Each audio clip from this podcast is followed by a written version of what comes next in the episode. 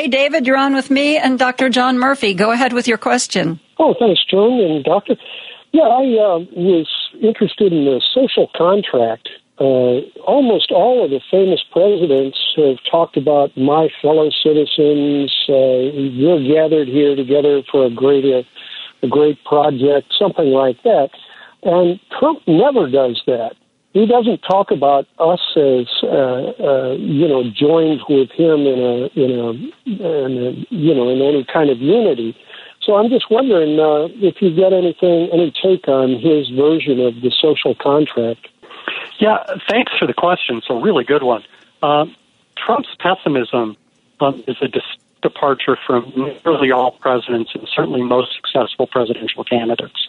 Um, I mean, people have done work on this and discovered, for instance, that despite all of Ronald Reagan's problems, one of the things that really set him apart was his enormous optimism. Um, Kennedy, too, was sure we could solve most of our problems. And the presidents we generally think of as really good presidents are those who say we can come together and solve these problems. We are in, in a one great enterprise together. Trump is a really sharp departure from that.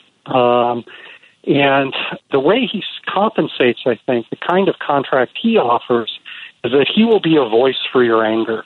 If you are angry at the way institutions work, if you're at the courts, if you're angry at Congress, if you're angry at, at wine drinkers or whoever it may be, um, he will be a voice for your anger. He will pick up on your resentment.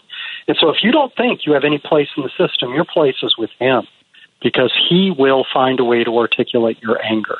And that's the contract he offers that you will no longer be voiceless, that your anger will no longer be unexpressed.